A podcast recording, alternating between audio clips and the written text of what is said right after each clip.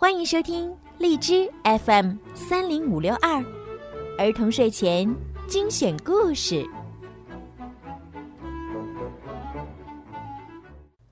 亲爱的小朋友们，你们好，我是每天给小朋友们讲睡前故事的小鱼姐姐。小朋友们，你们好，欢迎收听儿童睡前精选故事，我是小鱼姐姐。现在呀，你们已经开心的放寒假了，而且呢，马上就要过年了。小朋友们，你们一定很开心吧？但是，相信在寒假之前的期末考试，也是很多小朋友都会非常紧张的吧？那么今天呢，小鱼姐姐就要给你们讲一讲，当以后你们再遇到考试的时候，怎么样调整自己的心态。取得好的成绩，我们一起来听今天的故事。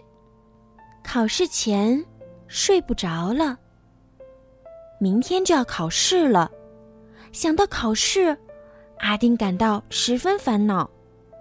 嗯，如果考不好，爸爸妈妈一定会责怪我。这么一想，阿丁感到更烦恼了。还是抓紧时间复习吧，也许还来得及。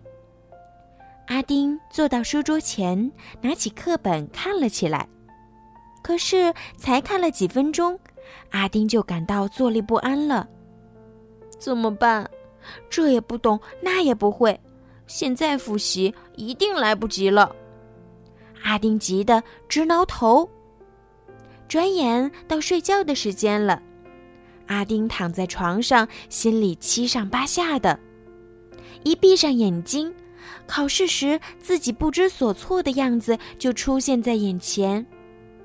阿丁越想越害怕，越想越睡不着。时间一分一秒的过去，已经夜里十一点了，阿丁还没睡着。十二点了，阿丁还在想考试的事儿。第二天，试卷发下来后。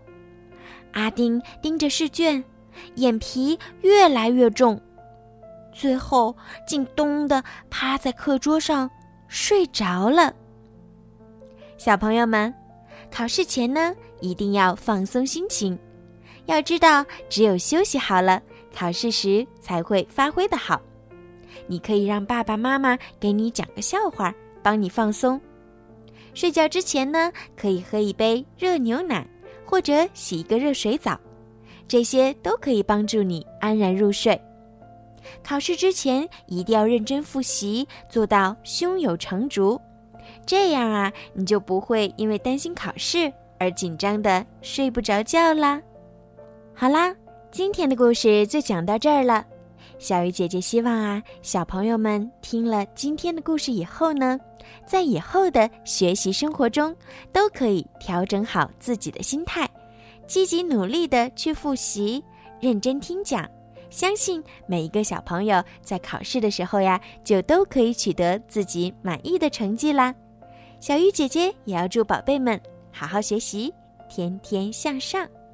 今天的故事就到这儿啦，孩子们晚安，别忘了写寒假作业哦。